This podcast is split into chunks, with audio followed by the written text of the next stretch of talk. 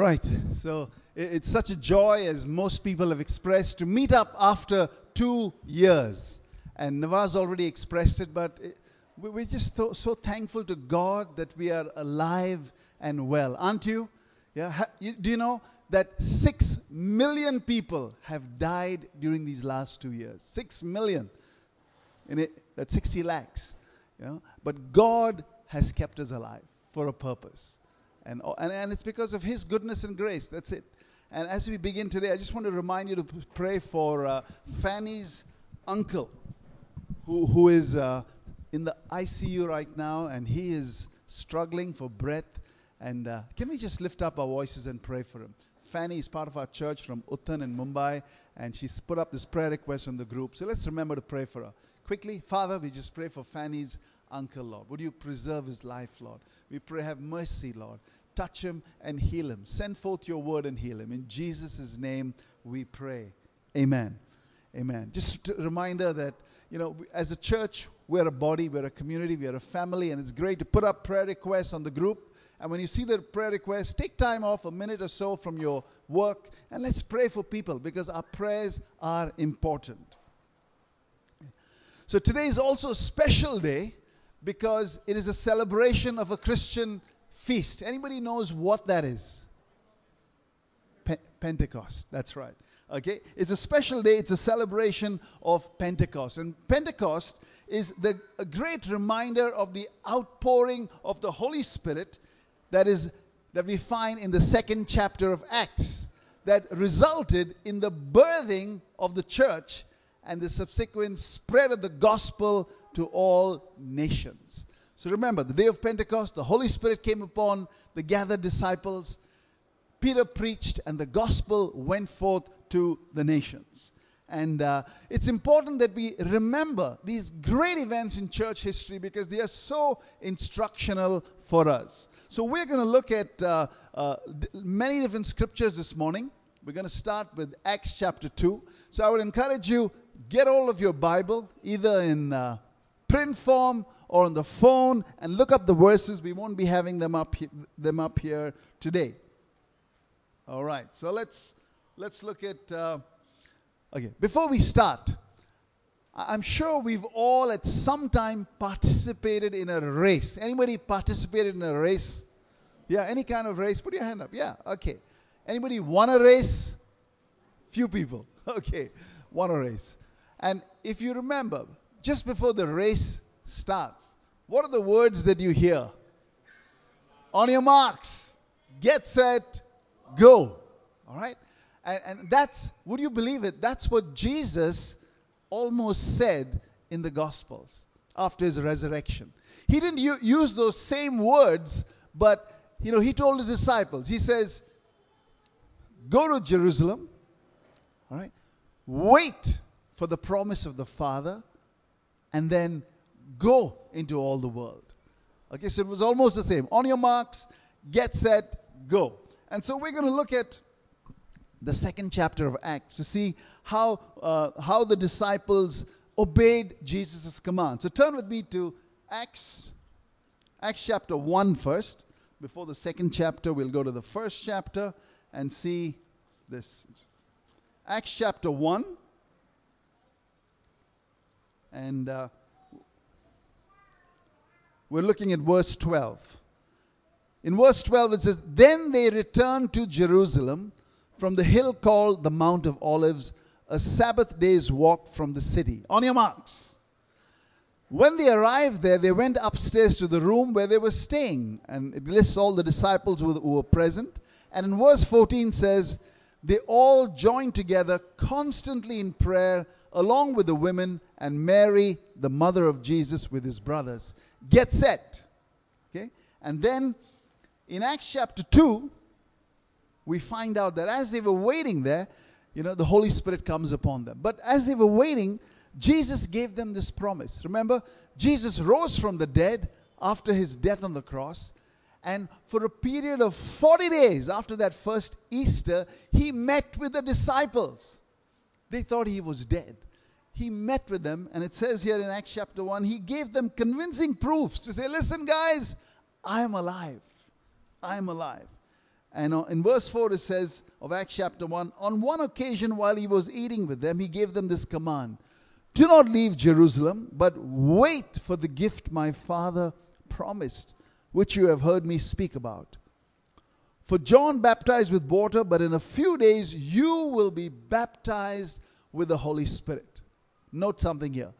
You will be, John baptized, or John immersed you in water, but in a few days you're going to be immersed in the Holy Spirit. That's what Jesus said. This verse, baptized with the Holy Spirit, is there several times, I think in almost all the Gospels and in Acts. It's important. And God's plan for each one of us that we too are people who are baptized or immersed in the Holy Spirit. Without the Holy Spirit, Jesus said, Don't go. Just stay there. Don't go. Don't move. You, we can't do anything without the power of the Holy Spirit. And then he goes on to say in, in verse uh, 8, But you will receive power. Everybody say power. Power.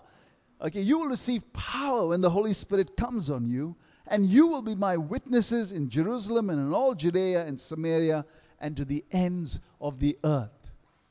You remember Peter? He was afraid of a servant girl. You remember that? Yeah, the girl said, Hey, want you with Jesus? What did he say? Me? No, no, no, not me. This same Peter who ran away from a servant girl in Acts chapter 2, when the Holy Spirit comes, he stands up boldly and he preaches the gospel. The difference was he received power. Are, are you a bit afraid to share the gospel with anybody? Yeah, especially in today's day and age, where in many states you can be accused of forcibly converting somebody, you know, and uh, there's jail and all that. But the Bible says on our own we can't do it. But when we receive the Holy Spirit, when we are baptized in the Holy Spirit, like Peter, our fear can be overcome and we will boldly proclaim the, the gospel. Okay. And then we see what really happened on that first Pentecost in the New Testament. In Acts chapter 2, verses 1 to 4 onward. They, were, they had gathered. They were gathering every day. They didn't know when the Holy Spirit would be poured out. And they were not just twiddling their thumbs or playing video games. Yeah. They were worshiping and they were praying. And then Acts chapter 2 says this Suddenly, okay, Acts chapter 2, when the day of Pentecost came, verse 1, they were all together in one place, and suddenly, we don't, they didn't know when the Holy Spirit would come. Suddenly, a sound like a, there was a violent wind from heaven that came and filled the room. Tongues of fire came upon each one of them, and the first gift of the Spirit was released. What was that? Tongues. They began to speak in other tongues. Amazing. And be, so it says that in verse 4 all of them were filled with the Holy Spirit and began to speak in other tongues as the Spirit enabled them. Amazing.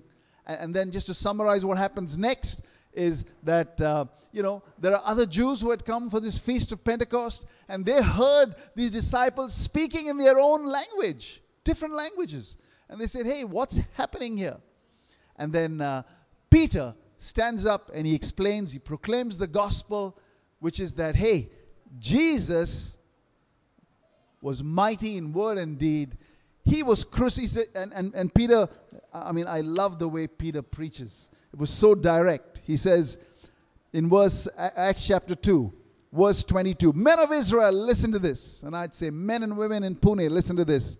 Jesus of Nazareth was a man accredited by God to, by God to you by miracles, wonders, and signs which God did among you through him, as you yourselves know.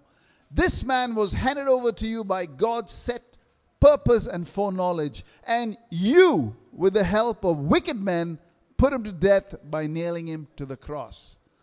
But God raised him from the dead, freeing him from the agony of death, because it was impossible for death to keep its hold on him. Okay?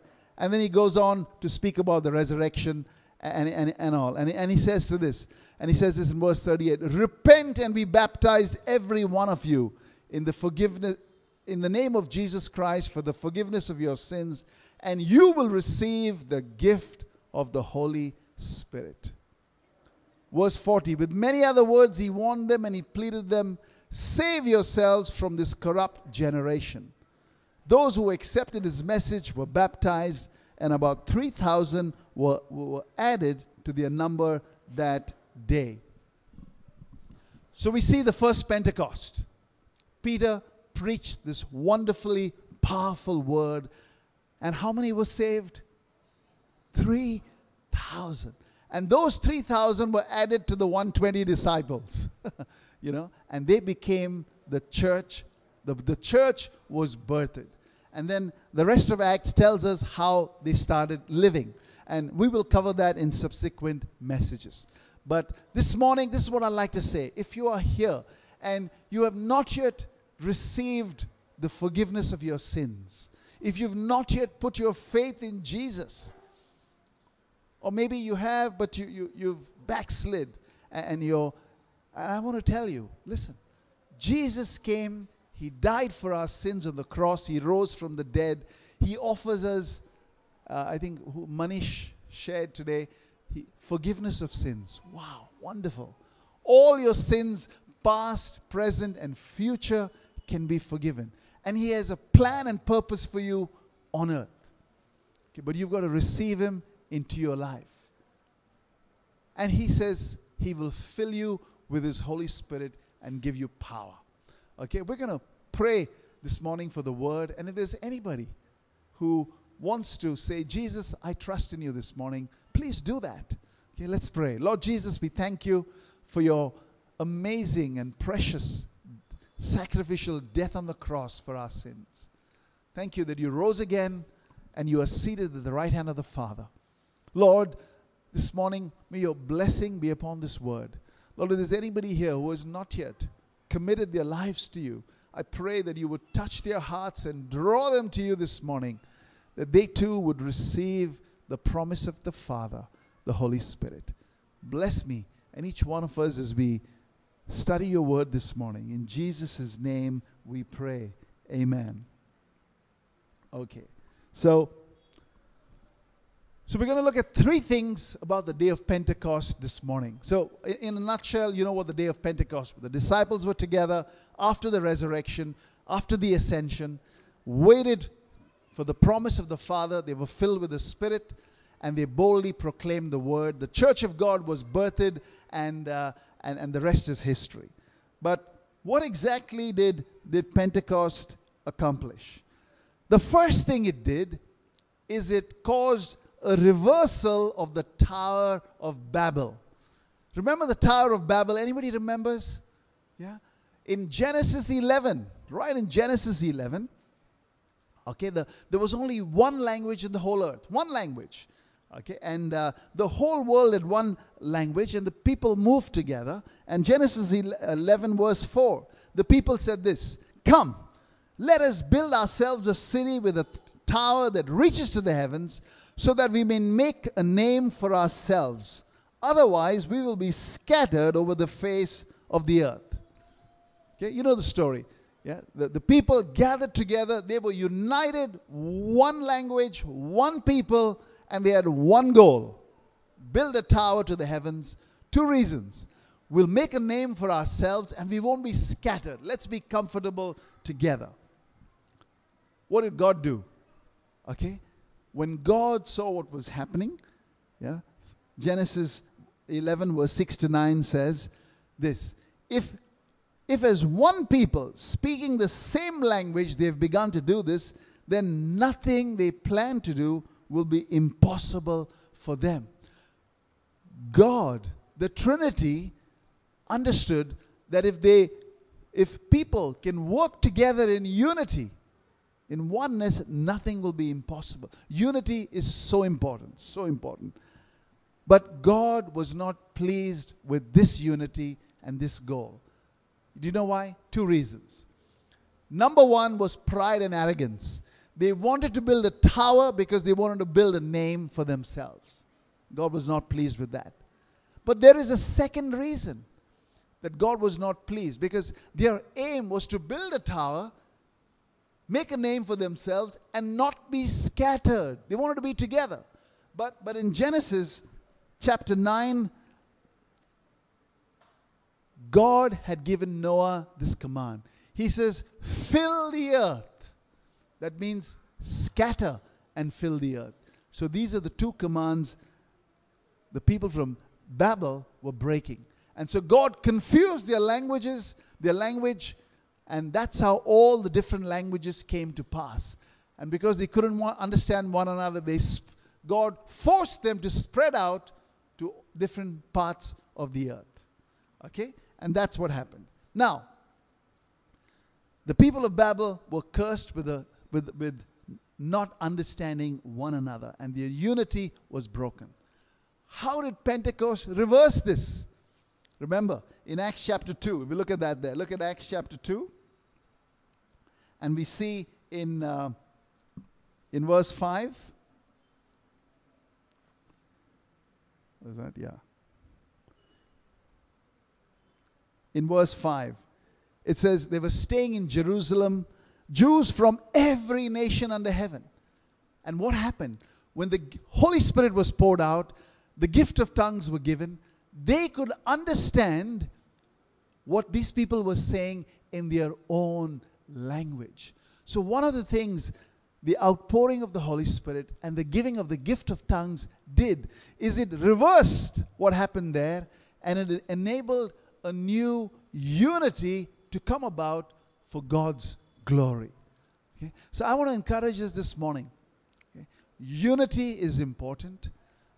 Being filled with the Holy Spirit is important for that unity. Okay?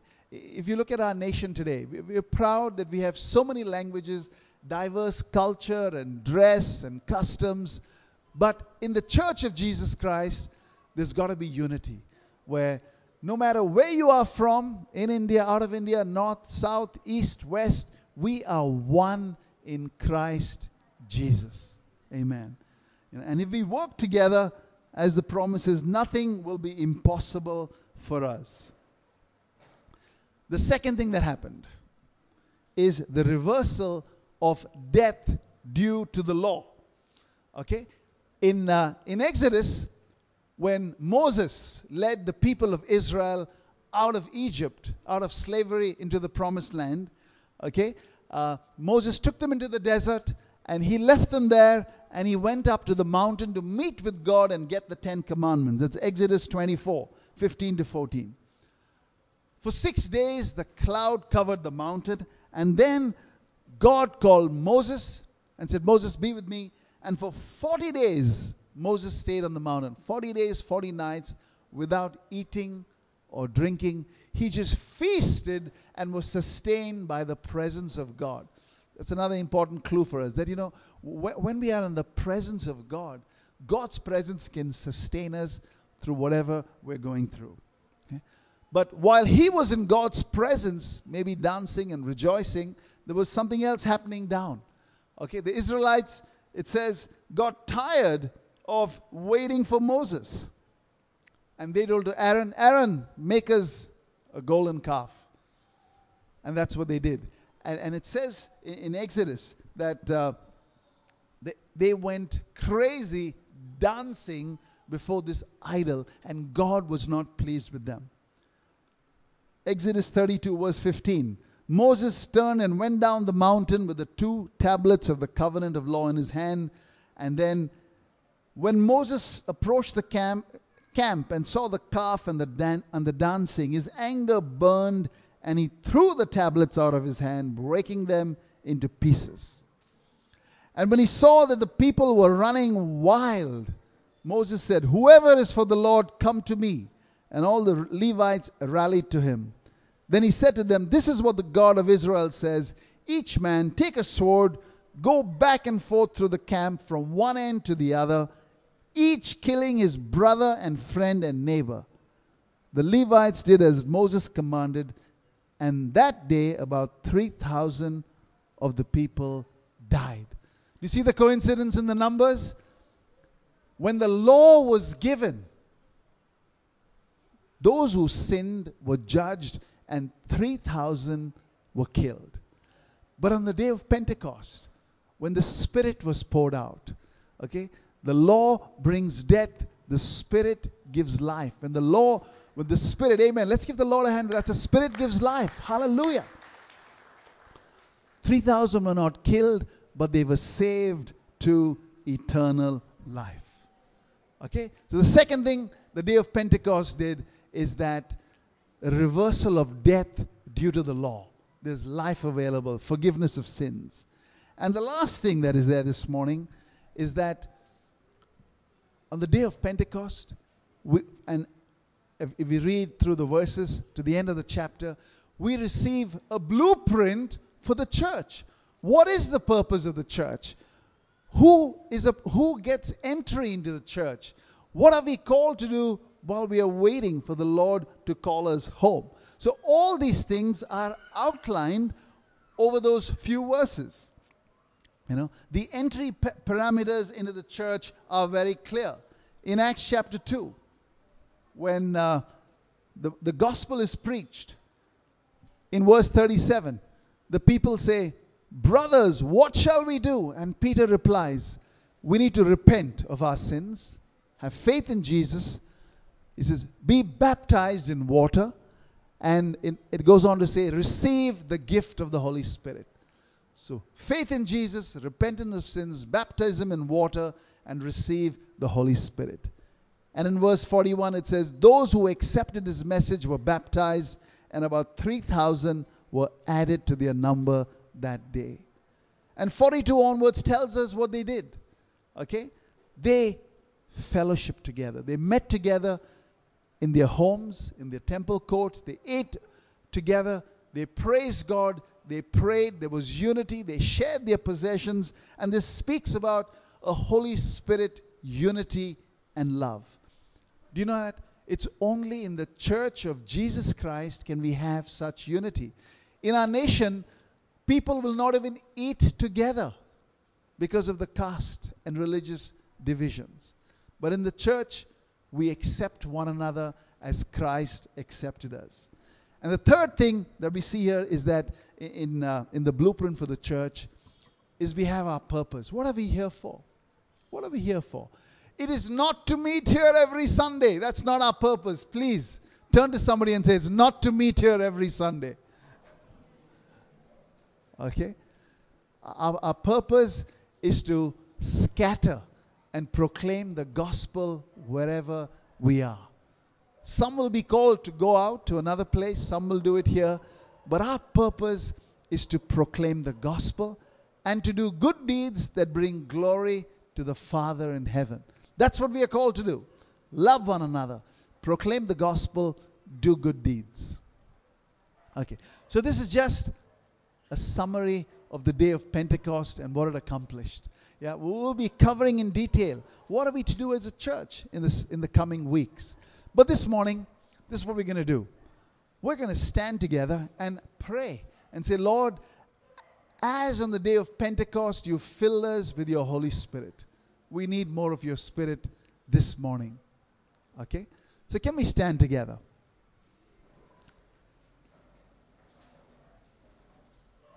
Amen. Let's lift our hands to the Lord. And, and, and Jesus said, If anyone is thirsty, let him come to me and drink, and streams of living water will flow from him. And let's say, Lord, you, you cry out to him and you say, Lord, I want to be filled with your Holy Spirit. I want your power. I want your forgiveness. I want to do what you've called me to do, Lord. Oh. Lord Jesus, we thank you for your great salvation, Lord. We thank you for your ascension to the right hand of God. And you said, when you are ascended, you will send the Holy Spirit.